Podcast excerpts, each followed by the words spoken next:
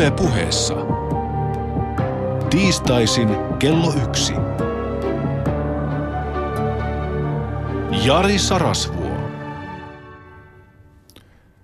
Tänään rakkaus on lumivalkoinen. Eilen oli satuhäät televisiossa ja se nosti mieleeni tämmöisen aika kiusallisen anekdootin.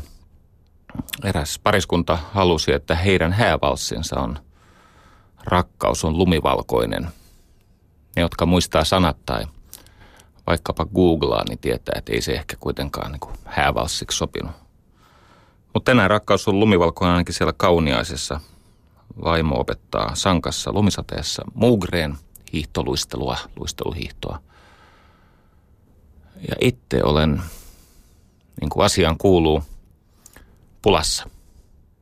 Niin. Ohjelman piti alkaa näin. Juu, olen Jari ja olen addikti. En ehkä sitä pahinta laatua, mutta enkä ilmiselvässä vaarassa, välittömässä vaarassa. Mutta addikti yhtä kaikki.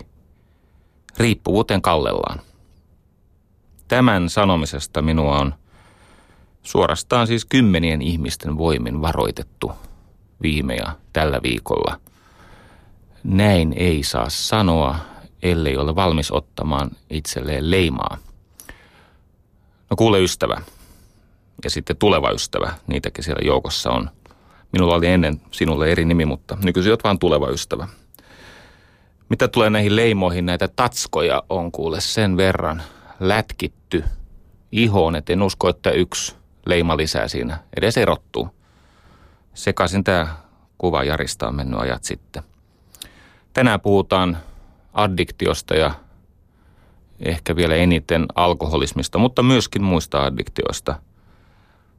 Se, että Suomessa on tabu pohtia heikkoutta ääneen ja varsinkaan omakohtaisesti, niin sillä on kova kustannus.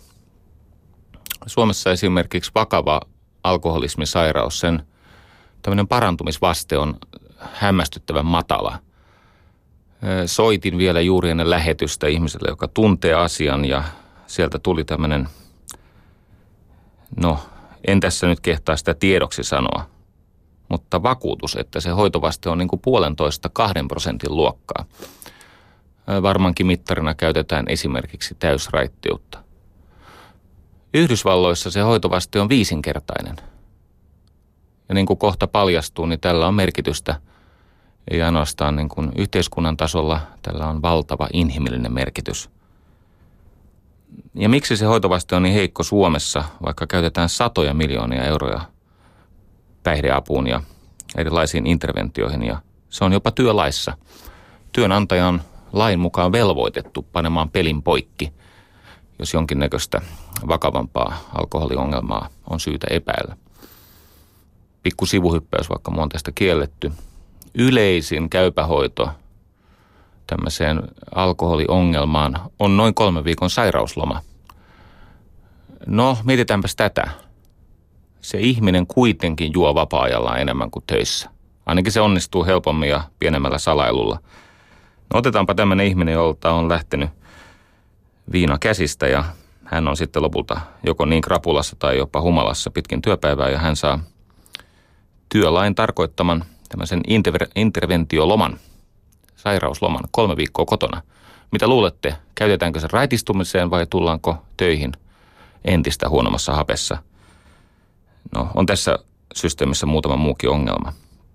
Yksi syy siihen, minkä takia muualla maailmassa ihmiset tokenee tästä addiktiosta suomalaisia paremmin, syytää muitakin, mutta yksi syy on tämä. Meillä heikkous on tabu. Se on siis ilmeinen kaikille muille – sen näkee kanssakulkija ja työnantaja ja sen tuntee nahoissaan perheenjäsen. Mutta siitä julkinen keskustelu on leimaavaa. Se herättää ihmisissä tämmöisiä paniikinomaisia selitys, viisastelu, murjotus, mykkäkoulutarpeita.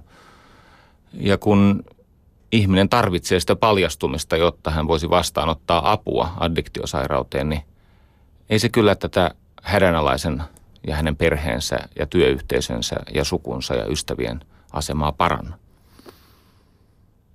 Eli moninkertaisista kehotuksista, varoituksista ja vetoomuksista huolimatta kerron lyhyesti mehukkaimmat asiat omaan tietooni jättäen oman tarinani. Alkoholistiksi voi tulla niinkin yksinkertaisella tavalla, että juo alkoholia. Usein kasvavia määriä pitkiä aikoja. Ei tarvita perimää eikä tarvita kurjaa kotia. Joku siellä minun blogikirjoitukseni innoittamana oli sitten hieman psykologisoinut tätä Jarin psyykettä ja on todennut, että olen jäänyt vailla ehdotonta rakkautta. En muuten ole. Sinusta en tiedä, mutta itse voin sanoa, että jos joku on saanut ehdotonta rakkautta, niin Jari Kimmo Johannes Sarasvuo, syntynyt Heinosena kuusivuotiaana, vanhemmat muutti nimen. Jari sai ehdotonta rakkautta. Mitään valittamisen, moitteen, syytöksen paikkaa tässä asiassa ei ole. Ja suoraan sanoen, niin on totta, että menestys on yleensä kompensaatiota, mutta poikkeuksellinen pitkäkestoinen menestys, niin kyllä se yleensä semmoisen tukevan perustan vaatii. Ja sen minä sain äidiltäni. Taivaan isä siunausta äidille.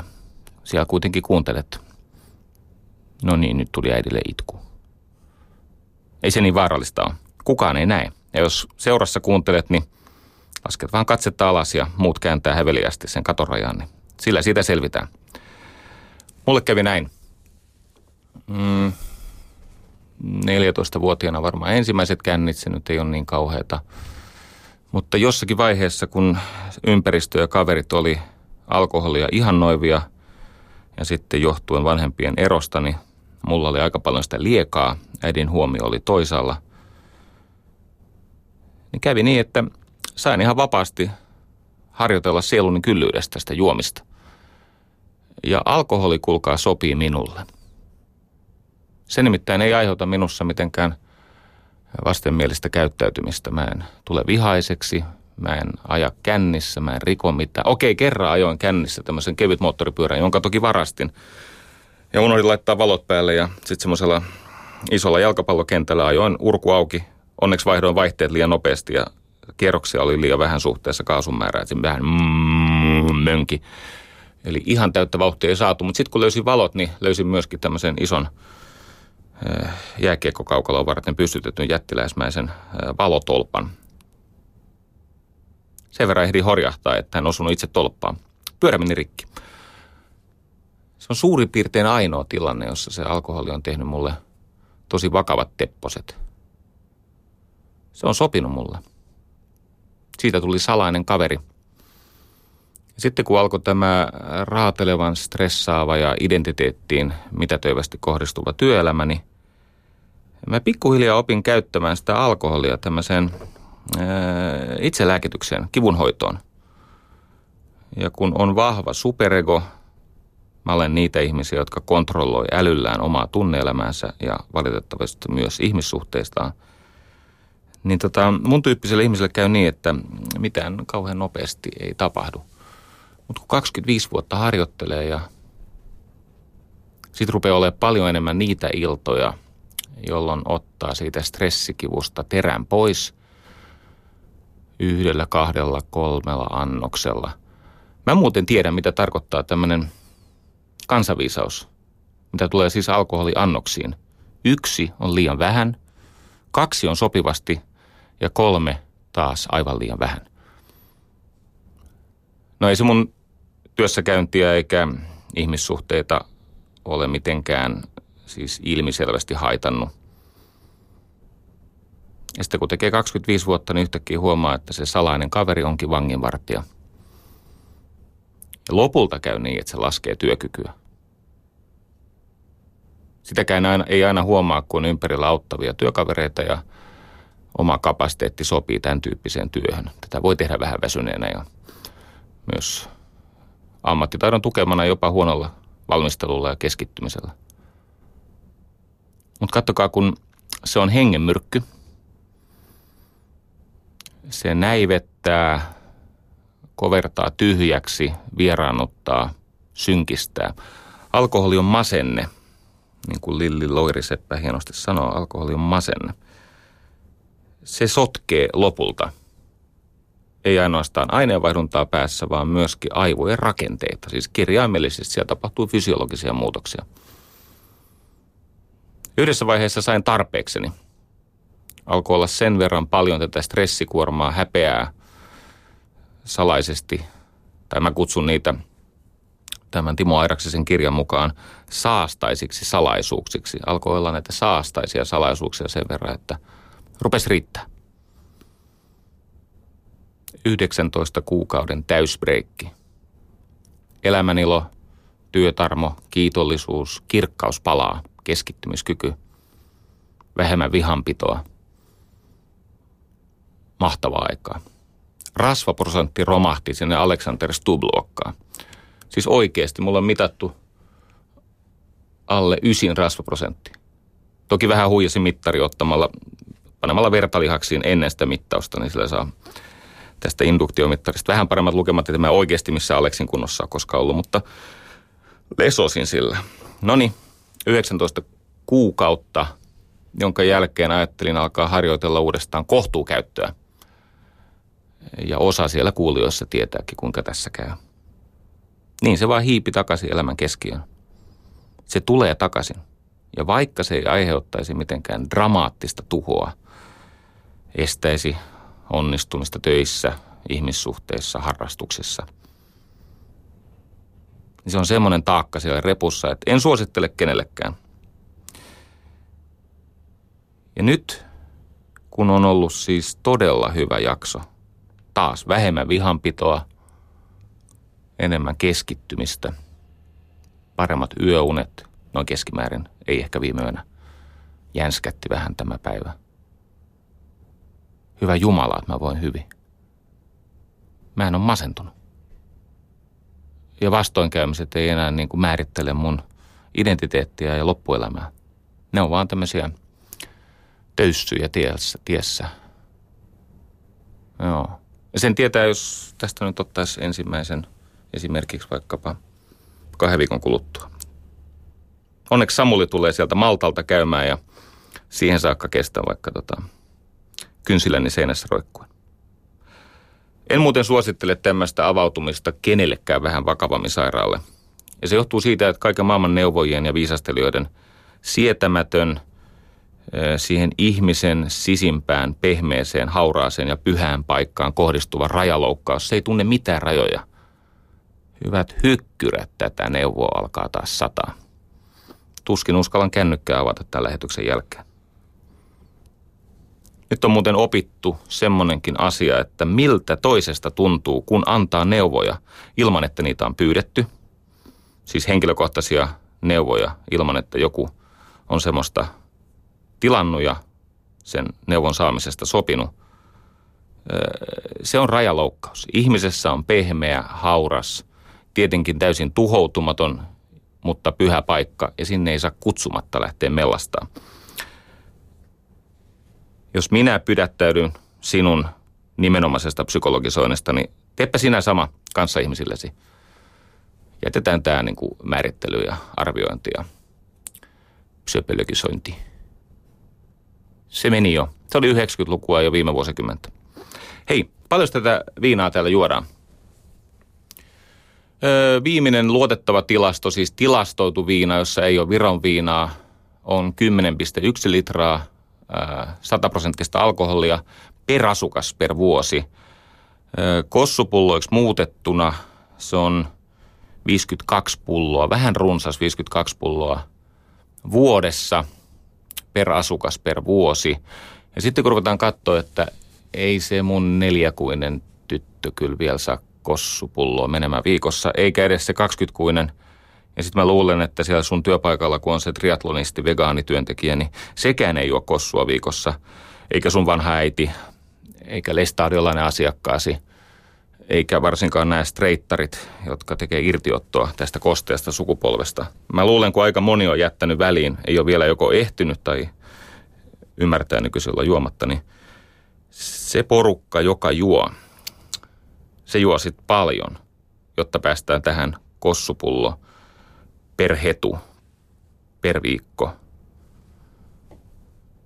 tahtiin. karmeita touhua. Luin Janne Viljamaan erinomaisesta kirjasta Pakko saada, addiktoitunut yhteiskunta, joka ansaitsee runsaat kehut ja velvoittaa monet teistä käymään kirjakaupassa – kun ihminen juo tarpeeksi alkoholia, niin jopa hänen solunsa mitokondriot kasvavat kooltaan moninkertaiseksi, koska keho yrittää epätoivoisesti muuttua alkoholin polttotehtaaksi. Kehosta yrittää tulla tämmöinen niin kuin Mika Anttosen biopolttoaine, tämmöinen laitos. Silloin on muuten hätä kova. Ei viina ole ainoa asia, ystävät. Addiktio on käsitteenä paljon laajempi – me addiktoidumme mihin tahansa sellaiseen tunnekokemukseen, joka toistettuna vie meiltä vallan omasta elämästä. Siellä on kulutusta, rahaa, valtaa, huomiota. Tämä on yksi mun sairauksistani. Niitä addiktioita on kahdenlaisia. On siis toiminnallisia addiktioita, seksi, liikunta, laihdutus. Eli kaikki semmoinen tekeminen, joka alkaa näivettää henkeä ja sitä todellista sielutason tahtoa. Eli synnyttää tämmöisen epäterveen kiintymyssuhteen, pakkomielteen. Ja sitten on se toinen addiktiotyyppi, eli nämä aineisiin liittyvät addiktiot. Lääkkeet, sokeri, roskaruoka, huumeet, mainittu alkoholi. Mulla on kolmaskin, mutta se vaatii vähän vauhdinottoa. Yle puheessa. Tiistaisin kello yksi. Jari Sarasvuo. Niin, nyt tulee siis semmoista yksityisajattelua, joka ei saa tukea mistään kirjallisuudesta eikä itseäni perehtyneemmiltä viisaamilta ihmisiltä. Mä oon alkanut kuvitella, että on olemassa myös kolman, kolmas tämmöinen addiktiotyyppi, siis aineiden ja toiminnallisten addiktioiden lisäksi saattaa olla tämmöinen moraalishengellinen addiktio. Kuten oikeassa oleminen, ylimielisyys, kateus, Eli semmoinen ihminen, joka palvoo vihaansa, hän sairastuu katkeruuteensa. Tai palvoo voimattomuuttaan, niin hän alkaa pikkuhiljaa sairastua masennukseen ja se, se, niin kuin sen ympärille kiertyvään elämään. Ylimielisyys ilmenee joskus harhaisena idealismina. Välinpitämättömyys saattaa ilmetä tämmöisenä kyynisyytenä. Miten nämä on mukaan addiktioita? No katsotaanpas. Yksi, nämä täyttää tämmöistä tunneaukkoa – siis tämmöistä mm, ihmisessä olevaa mustaa aukkoa, joka imee kaikki tunteet. Ne antaa välitöntä tyydytystä, siis mielihyvää, ja ne ennen kaikkea muuttuu pikkuhiljaa pakonomaiseksi. Kyllä te olette tavannut pakonomasti synkkiä ihmisiä, kroonisesti vihasia, ainaisesti ylimielisiä – Esimerkiksi kun lukee pikkasen sitä verkkokeskustelua, joka siis eroaa hieman tästä Twitteristä, terveisiä vaan niille, jotka ei osaa itseään ilmasta 140 merkissä, niin ajatelkaa mikä muuten suoja. Siis pölvästeeltä pääsee pakoon. Jos on pakko ilmasta itsensä 140 merkissä, niin sinne ei enää ääliö rämmit perässä. Ha! Asiaan! Kun mä oon seurannut sitä verkkokeskustelua, niin siellähän on ihmisiä, jolle se raivon, oikeassa olemisen, mielipahan – ilmaisu, se on täysin pakonomasta. Ja itse asiassa se syventää sitä tyhjyyttä ja onttoutta, sitä lohdutonta tilaa. Joskus joku poskari on sanonut, että vihat, vihan tunteet pitäisi ilmasta. Ei muuten yhdenkään asiallisen tutkimuksen perusteella ole turvallista ilmaista vihan tunteita. Vihan tunteet on hyvä käsitellä. Mutta kun niitä ilmaisee kiroilemalla, tuomitsemalla – haukkumalla, mitätöimällä ja niin poispäin, niin e, ne kyllä sitten kääntyy ihmistä itseään vastaan. Joka tapauksessa kyseessä on siis epäterve kiintymyssuhde, tämmöinen hengensairaus, joka näivettää sen ihmisen oman hengen. Sitten tulee salainen ystävä, se elämän todellinen keskipiste, ainoa, jota kohtaan tunnetaan täysin ehdotonta rakkautta. Addikteista on hyvä ymmärtää seuraava – Addikti ei loppujen lopuksi himoitse sitä himonsa kohdetta, vaan hän himoitsee itse himoaan. Esimerkiksi tosijuopot tajuavat, että alkoholisairaudessa se himon kohde ei ole varsinaisesti se kaikki hauska joka alkoholin käytöstä tai nousuhumalasta voi seurata, vaan se alkoholi itse. Hän siis palvoo sitä ainetta, oli se kuinka pahaa tai oli sen nauttiminen kuinka kivuliasta tahansa. Jos haluatte syvemmän katsanon siihen, vielä semmoisen, minkä tajuu ihan normaali ihminenkin, ilman että se on, se on liian vaikea tekstiä, niin käykää hakemassa se Janne Viljomaan kirja, Pakko saada, addiktoitunut yhteiskunta. Mulla on ystävä. Hän sairastui aikuisiellä vakavaan masennukseen, jota katkoi maaniset jaksot. Ja sitten hän löysi hyvän terapeutin ja toimivan lääkkeen oikean annostelun. ja hän alkoi niin kuin parantua siitä masennuksesta ja siihen liittyvistä maanisista jaksoista. Ja hän kertoi minulle, että hän on löytänyt siis itselleen tärkeän eh, kokemuksen, tämmöisen avainnäyn, joka hänen kokemuksensa ja terapeutin arvion mukaan on ollut myötävaikuttamassa siihen aikuisien hengenvaaralliseen itsetuhoaikeisiin johtaneeseen masennukseen. Se näky on isä, joka sammaloitui kännissä nojatuolissa. Isä oli hiljainen, ystävällinen ja varsinkin siinä alkoholismisairautensa kehitysvaiheessa leikkiin kykenevä, rakastava isä, mutta heikko mies. Isä ei ollut kiukkunen, ei lyönyt, ei rähjännyt, ei oksennellut, ei kaatuillut, mutta otti hiljaa kuppia nojatuolissaan ja eksyi sinne luolastoonsa. Ja lapset katso televisiota, isä nukku. Nyt joku ajattelee, että no, mikä tässä on ongelma? Mieti sitä pientä poikaa. Silloin kuitenkin se, sieltä niin kuin syvyydestään ja lajimuistoistaan kumpuava kaipuu kasvaa mieheksi. Siinä se isä nukkuu ja ehkä ihan pikkasen kuollaan, korisee. Sammunut nojatuoliin, ilta toisensa jälkeen. Tämä ystäväni sanoi, että hän häpes ja häpes, kunnes se häpeä kasvaa niin suureksi, että hän vaan onnistuu unohtamaan. No lopultahan ihminen ei oikeasti unohda. Se, mitä sä et enää tiedosta, se hallitsee sua. Ja kun omat lapset olivat samanikäisiä kuin hän oli ollut, hän alkoi tuntea semmoista voimakasta lamaavaa alakuloa. Se oli se kiltti illasta toiseen siihen omaan syvyyteensä eksynyt alkoholisti isä. Ei sen tarvi aina olla hakkaava. Toinen.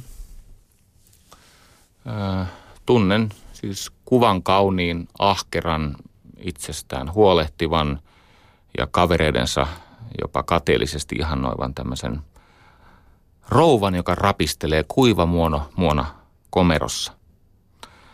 Hänellä on tämmöinen tilanne.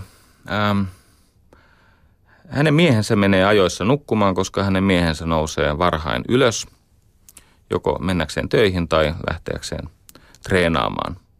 Ja rouva hiipii kolme, sanotaan nyt vaikka kolme tuntia myöhemmin sinne sänkyyn, nousee suurin piirtein samaan aikaan ylös kuin miehensä ja mies kertoo näin, että siellä se rapistelee kuivamuona komerossa. Rapistelee mitä? No kipulääkkeitä. Se yhdistelmä on laatikkoviinit ja kipulääkkeet. Sitten se ottaa kipulääkkeet sen verran, että saa unen jatkumaan ja nukkuu sinne alkuiltapäivään. Lapsia viedään harrastukseen ainoastaan, jos isä sattuu olemaan kotona eikä työmatkoilla. Miksi? No äiti ei ole ajokunnossa. Apteekkilasku on valtava. Ja hän sättii miestään keskimäärin joka seitsemänellä hengenvedolla. Ennuste on aika selvä. Hmm. Tulee muuten kauniita, kauniita viestejä tonne shoutboxia. Tällä kertaa tämä ei ollut sarkasmia. Jos kestätte, niin vielä kolmas tarina. Mä vedän semmoisia intensiivivalmennuksia ja monta vuotta sitten niin valmennuksessa istui tämmöinen mahdollinen, ellei peräti todennäköinen murhaaja. Siis ihan tavallisia tappajia on ollut pari kolme 20 vuoden aikana, mutta tämä taisi olla murhaaja. Hän oli kivitalon kokonen ja sekä naama että kädet oli väkivallan muokkaamat. Illallisella istui päinvast, niin kuin vastapäätä, joi kivennäisvettä.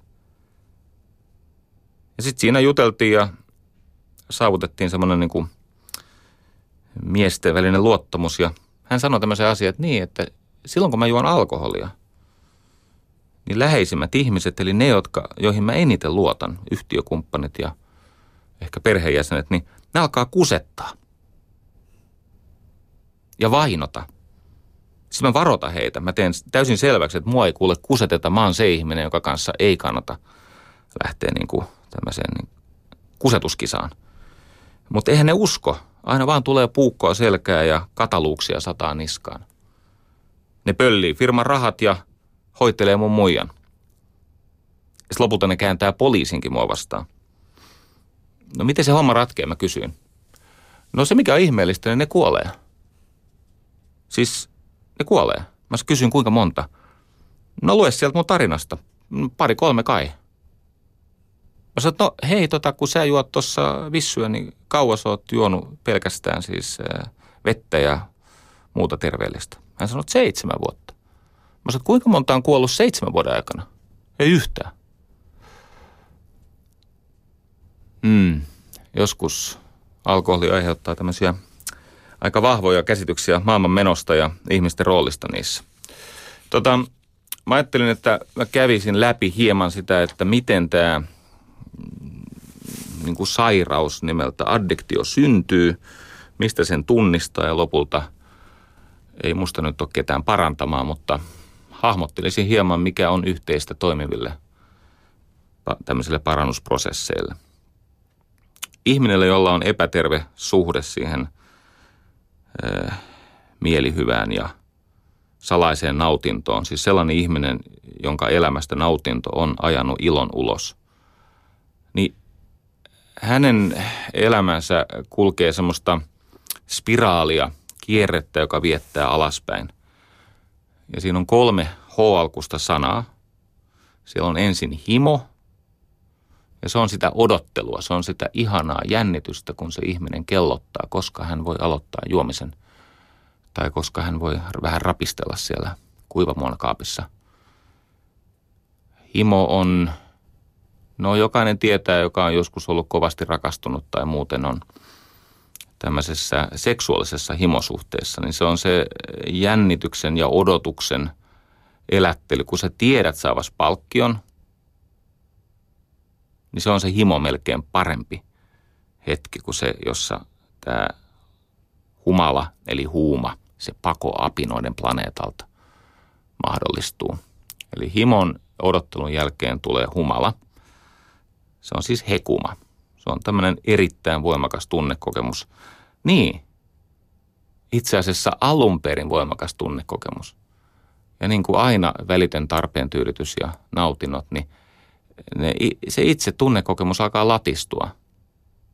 Jokainen tietää, että kun on tarpeeksi ottanut kipulääkkeitä tai huumeita tai juonut liuottimia, käyttänyt alkoholia, niin ei pääse edes normaali humalaan. Se alkaa se, no siinä keskivaiheessa käy niin, että se lievittää vähän sitä pahinta tuskaa, ottaa siltä hädältä – sen pahimman hapon pois. Mutta lopulta se ei auta siinäkään. Silloin on vihan ja raivon aika. No niin, himon ja humalan jälkeen tulee tämä kolmas H, häpeä. Addiktiot on häpeäsairauksia. Ne on niitä saastaisia salaisuuksia. Ja joskus on vaikea ymmärtää, että minä esimerkiksi urheilen liikaa, koska mä sairastan käsittelemätöntä häpeää. Siellä, missä on pakonomaisuutta, siellä koitetaan päästä pakoon. Siellä on ajatus siitä, että jos mä en nyt nosta kuntoani, rääkkää kehoani ja hae siitä sitä äärikokemusta, niin jotenkin mystisesti mä oon huomenna työkyvytön tai menettänyt tämän kuntoni. Tämän takia tämmöiset liikatreenaamiseen ja, ja addiktiotyyppiseen liikuntaan sairastuvat ihmiset, ei ne koskaan pääse hyvään kuntoon. Rakas ystäni, ystäväni Teresa de Calve Rita Teresa. Terveisiä Teresalle. Hän kerran salillaan näki tämmöisen anorektikko tytön juoksevan. Ja siitä tytöstä näkyy, että se noudatti ohjelmaa, siis tämmöistä suunnitelmaa. Ja, ja sillä oli joku puolmaraton tähtäimessä ja sitten se siinä matolla rimpuili. Ja Teresa loi luottamus suhteen tähän tyttöön ja sitten kun hetki oli oikea, niin kysyi, että, että saako hän, kuitenkin siis liikunnan ammattilainen, fysioterapeutti ja, ja, ja alan ammattilainen, saako hän ö, vähän jututtaa tyttöä? Tyttö sanoi ilman muuta. Sitten juteltiin tavoitteista ja kilometriajoista ja lähestyvästä puolimaratonista ja Teresa sanoi, että haluaisit sä oikeasti päästä tuohon sun tavoitteeseen. Tyttö sanoi, että kyllä. Teresa sanoi, että sä tarvitset jonkin verran niin kuin voimaa noihin sun tukilihaksi. Sä oot siinä määrin laiha, että sulle ei pysy se askel kasassa. Se vuotaa tuosta lantion ja keskivartalon kohdalta. Ja tarkkaan ottaen se tarvitsisit myös pakaralihakset, että se jalan työvaihe voisi onnistua.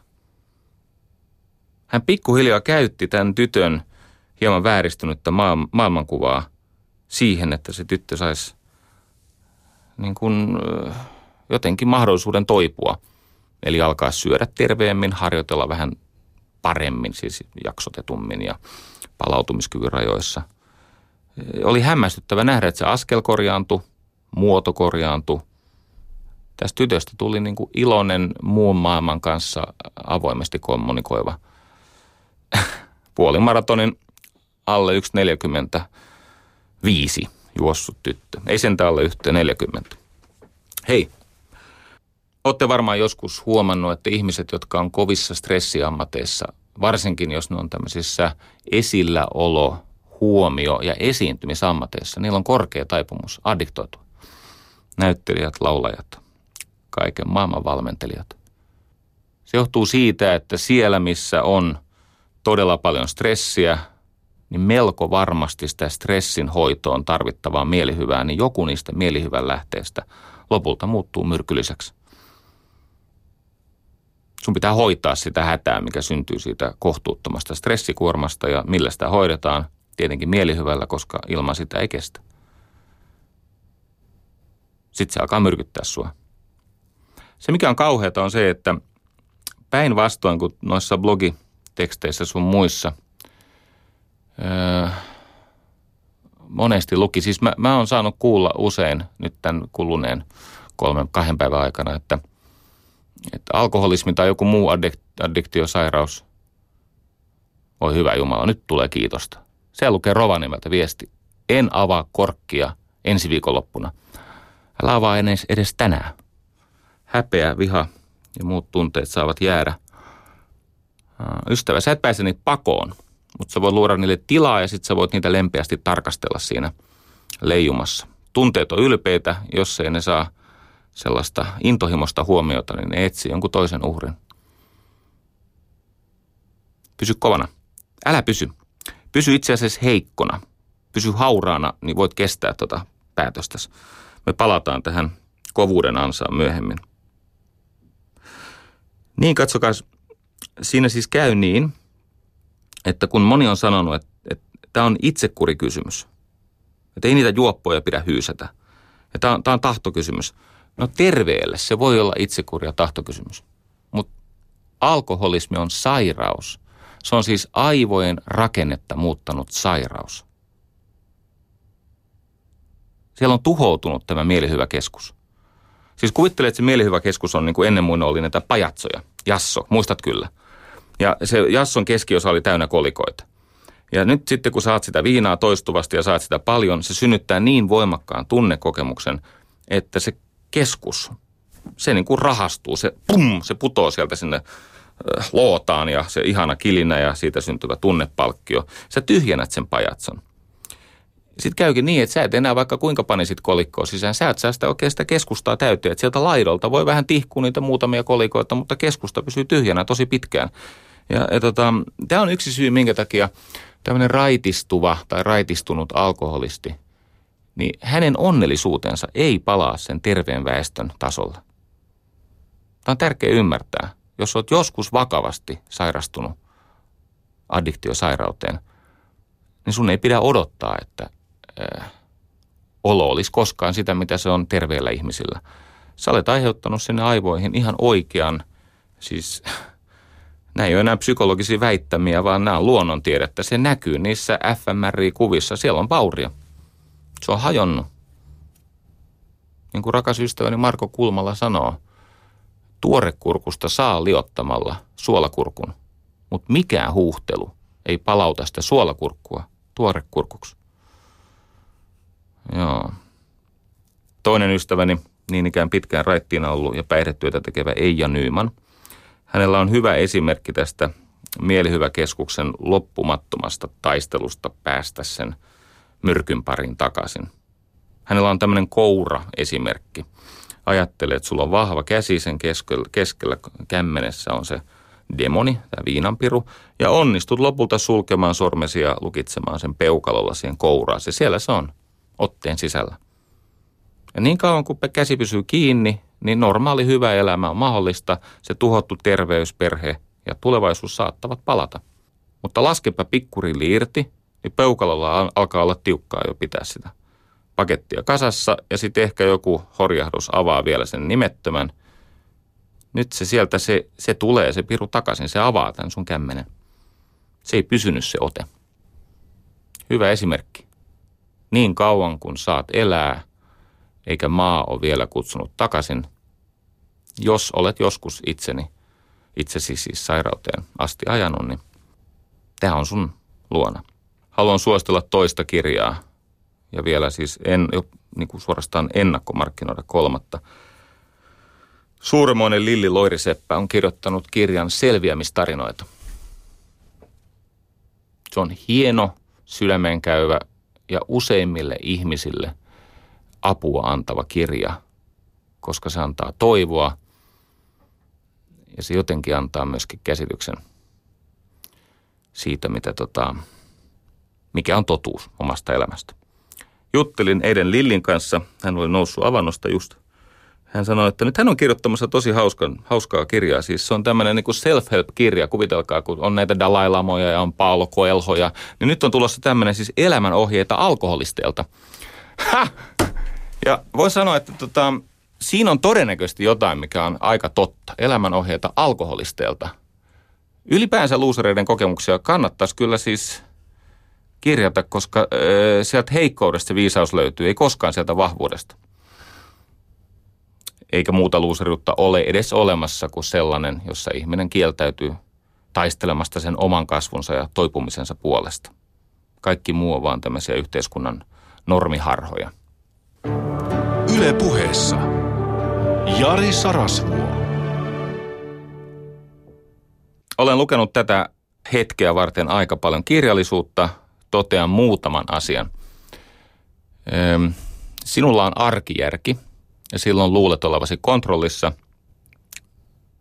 Tämmöinen Dan Ariely on kirjoittanut kirjan Predictably Irrational, ennustettavasti järjetön. Haluan tästä lausua yhden ajatuksen. Kun ihminen on kiihottuneessa tilassa, hän kadottaa järkensä. Nyt voi olla, että tämä ei sovi yleisradioon tämä, mitä on testattu, mutta voitte kuvitella, että nuorelle kaksikymppiselle yliopisto-opiskelijalle on annettu tämmöistä, silloin on annettu tämmöinen iPad tai joku muu läppäri ja sitten se on tietyllä sivustolla se läppäri ja sitten se on pyydetty sitä pieksemään sitä piispaparkaa niistämään sitä liskoa ja sitten samalla hän, hän altistuu tämmöisille erilaisille siis moraalisille valinnoille ja siinä rupeaa kuulkaa isoäiti kiinnostumaan myös seksuaalisesti, kun sä oot oikeassa tilassa – Eh, siellä on muuten oikein taulukko, missä lukee, siis se ero, jos mä muistan ulkoa, 236 prosenttia nousee tämä suostuvaisuus. Anteeksi, mä en selviä tästä. Su- suostuvaisuus, jos sä niin kuin altistut kiihottuneessa tilassa tämmöiselle ehdotukselle verrattuna siihen, että sä oot tolkuissasi. Niin taas tässä esimerkissä oli tämä isoäiti, se on 236 prosenttia. Muut on maltillisempia. Joo, koitetaan palata asiaan. Kuitenkin tämä, näytä mulle yksi äärikokemuksia hakeva kiihottumista tai muuta tämmöistä intohimoa, surutta palvova ihminen, niin mä näytän sulle ihmisen, joka on jo kuilun partaalla. Intohimo tarkoittaa aina kärsimystä. vaikka se kuinka hellisi omaa egoa ja maistuisi huumaavalta. Ja muuten se, että ihminen ei ole riehuva, raivoava, pahoinpitelevä, ilkeä, työnsä laiminlyövä lapsensa hylännyt sika, ei vielä tarkoita, etteikö hänellä olisi jossakin piilossa vakava ongelma. Katsokaa, kun me olemme kaikki yhtä sairaata kuin salaisuutemme. Tero Hallikainen, hän on kuitenkin ylilääkäri sieltä Nuivanniemestä, niin hän sanoo, että 80 prosenttia alkoholisteista, ne on humalassa rauhallisia, ne välittää toisista. 20 prosenttia on näitä piittaamattomia paskeaisia. Alkaa olla oikea hetki pohtia sitä parantumisen mahdollisuutta. Hoitovaste-tutkimus toisensa jälkeen viittaa siihen, että alkoholismissa tai muissa addiktioissa se toipumisen mahdollisuus perustuu ensisijaisesti vertaistukeen. Ja nyt tulee joidenkin ihmisten maailmankuvalle aika haasteellinen, suorastaan kyseenalainen väite. Ei riitä, että vertaistukea, pitäisi myöskin antautua korkeammalle voimalle. Mä voin antaa ateisteille tämmöisen rollaattorin, jota vastaan he voi sitten nojata ja keplotella itsensä ulos sieltä Jumalajutusta. Nyt kun tätä tuomitsemista on saanut lukea siis sunnuntain, maanantain ja tämän tiistain aamun, siis heikkoja ihmisiä kohtaan, surutonta, mitätöintiä, halveksuntaa siitä, että tämä on itsekurikysymys, niin ensinnäkin mulla on sulle uutisia. Tämä ei ole itsekurikysymys. Tämä on sairaus, joka ei ainoastaan ole siis sosiaalinen ja moraalinen ja emotionaalinen. Se on myöskin biologinen, se on rakenteellinen. Ihminen ei ole vastuussa sairastumisestaan, hän on vastuussa tervehtymisestään. Siis ymmärrättekö, vaikka ihminen olisi itse juomalla juonut itsensä sairaaksi, niin ei se hänen syyttämisensä ja alaspainamisensa mitään auta. Mutta jos hänellä antaa tilaa ottaa vastuuta tervehtymisestään, ei niinkään siitä sairastumisen syystä äh, mennä sinne upoksiin, se tervehtymisen mahdollisuus, vastuu siitä, ja tämä muuten koskee kaikkia pahoinvoinnin muotoja, lihavuutta, syrjäytymistä, loppuun palamista, masennusta. Se salaisuus on tässä, että saa ottaa vastuuta tervehtymisestään. Ja nyt tuntuu ja näyttää ihan ilmeiseltä, että se tervehtymisestä vastuunkanto on mahdollisempaa niille, jotka saa vertaistukea. Miksi näin? No kato, kun tieto itsessään ja paremmassa asemassa olevien ihmisten tuomio tai neuvot tai joku muu tämmöinen ylemmyyden tuntoinen käden ojentelu, niin eihän ne tue toipumista, koska ei se ihminen usko niihin omiin mahdollisuuksiinsa paitsi tilanteessa, jossa se hänen oma häpeänsä jalostuu syyllisyydeksi ja syyllisyys jalostuu haluksi taistella, koska – vertaistuki antaa toivoa, uskoa ja rakkautta näille kanssakulkijoille. Mä olen käynyt kaksi kertaa elämässäni kutsuttuna vieraana AAssa. Ja mä olen 22 vuotta valmentanut ammatikseni. Mä voin mennen tullen koska tahansa perustella yksityiskohtaisesti seuraavan väitteen. AA on maailman parasta valmennusta. Joku voi sanoa, että joku Minnesota-systeemi, joka muuten on sama asia loppujen lopuksi, se on siinä rinnalla. No kyllä. Se on maailman parasta, koska se, se kaava, mä en nyt käy tätä 12 askeleen ohjelmaa tässä, mutta mä, mä kuvaan sen idean. Ensin, eli tässä on vain kuusi askelta. Sitten ne, jotka haluavat ottaa selville, mitä se on sit niin kuin varsinaisesti, niin no, siitä löytyy tietoa. Ensin tunnustetaan, että kyllä, mulla on ongelma – Mä oon täysin avuton sen edessä ja mä haluan lopettaa juomisen. Ensin tulee tunnusta. Sen jälkeen tulee antaudu. Ja tämä on vaikea käs, monille ihmisille käsittää. Ja, ja tässä tota, mä turvaudun siis ystäväni ja veljeni ja Venla, tai anteeksi Veera tyttäreni, siis Virpinen mun esikoisen Veeran kummisetään Marko Kulmalaan. Hän on kirjoittanut hienon tekstin, missä hän yrittää kuvata tätä antautumisen siunausta. Eli tämä alkoholisoitunut ihminen, hän vajoaa siis sitä syvemmälle, mitä voimakkaammin hän yrittää vastustaa tätä hyökkäjää, eli alkoholia. Eli se, mitä sä vastustat, sitä sä vahvistat. No, miettikäs tätä. Eli vajoaa sitä syvemmälle, mitä voimakkaammin yrittää vastustaa tätä vihollistaan. Kyllä. Ja tämä johtuu siitä, että ollaan jo siirrytty sille taistelun osa-alueelle, josta nykyisin moderni luonnontiedettä muistuttava psykologia tietää jo paljon. Eli siis siellä mm, niin kuin aivokuvauksissa ja näillä on saatu selviä, että mitä siellä ihan oikeasti biologisesti tapahtuu. Se, mitä sä aktiivisesti vastustat, se saa siis lisää valtaa. Ja se vastustaminen on niin kuin paini sian kanssa. Siinä tulee molemmat surkeen sottaiseksi, mutta sika sattuu tykkää semmoisesta.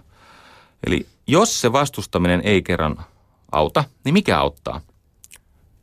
Antautuminen, siis luovuttaminen, sen oman voimattomuuden tunnustaminen niin, että sieltä löytyy tietynlainen viattomuus, uusi alku. Marko Kulmalalla on painia, siis kuunnelkaa nyt siellä Pohjanmaalla. no niin, kaikki pohjanmaalaiset nosti tuolla tota, tarkkailussa kätensä pystyyn. Painia esimerkki. Ajattelepas tätä. Ää, aivan kuten painissani, se käden taputtaminen ja hartioiden kastaminen, niin se antaa vastustajalle merkin siitä, että voitto tuli ja se kamppailu päättyy. Ja tämä runneltu painija, hän jää mattoon makaamaan. Hikeä ja kenties vähän vertakin valuen. Siinä se painija makaa maitohappoja lihaksissaan tai verisuonistossaan kasvattaen, koska heti kun liike lakkaa, niin hapot nousee. Painija makaa vertavalunana, valuvana, ruhjottuna – avuttomana. Ja nyt tämä on siis vertauskuva alkoholismista. Vielä sen jälkeen, kun tuomarit ja katsojat on lähtenyt. Ja kun tämä perinpohjaisesti nöyrytetty painija vihdoin saa päänsä ylös, niin hänen mieleensä voi juolahtaa pari ajatusta. Toinen ajatus voi olla se, että nyt olisi uusintamatsin paikka. Ja toinen hengen pelastava ajatus on se, että kuule, nyt kun ollaan tässä kahden kesken itsensä kanssa, Tämä on minulle väärä laji. Minä en ole painia. Mä en voi voittaa painiotteluita. Mun on luovutettava. Mä olen kokenut tämmöisen perinpohjaisen tappion. Ja mun elämässä on jotain uutta ja arvokasta tarjolla, jos mä ymmärrän, että mä en enää voi kisata sitä demonia vastaan. Mä en ole painia. Tämä on musta mahtava ajatus mä en ole painia, mun täytyy päästä pois Molskilta.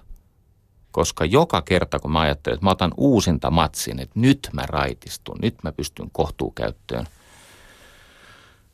Seuraavalla kerralla mä painan sen demonin hartiat lattiaan tai molskiin. Se ei tule tapahtumaan.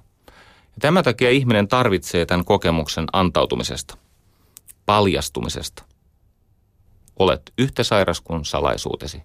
Sitten kun tunnustaa, että tämä on tilanne, mä antaudun, auttakaa, jossakin on joku parempi tarina, jonka toteuttamiselle mä oon valmis antamaan elämäni. Ja silloin pitää pyytää apua. Siellä on muuten siellä Matteuksen evankeliumissakin sanotaan, että niitä autetaan, jotka pyytää sitä. Pyytäkää, niin teitä autetaan. Siis idis on se, että täytyy mennä ovelle ja nöyrästi pyytää – ja välillä tulee pakit, mutta pyytää silti. Joo, etsikää niin löydätte ja kolkuttakaa niin avataan. Sitten pitäisi nöyrästi niellä sitä ylpeyttä ja pyytää. Ja uskaltaa pyytää uudestaan, kun ensimmäinen, toinen tai kolmas naapuri kääntää selkänsä. Sitten alkaa se pitkä tie, jossa tutkitaan tätä, mitä se on tullut tehtyä ja mitä se on muille merkinnyt ja kuinka muiden ihmisten elämä on vaurioitunut tästä mun hekumasairaudesta, tästä itsekeskeisyyteni palvonnasta. Ja niitä vaurioita pitää yrittää hyvittää, koska se antaa ihmiselle arvokkuutta. Se antaa tunteen siitä, että en mä niin kelvoton olekaan. Ja sitten se viimeinen askel on se, että tue. Tue sitä heikompaas. Mulla on alkoholisti ystävä, joka joi hermostonsa pehmeäksi.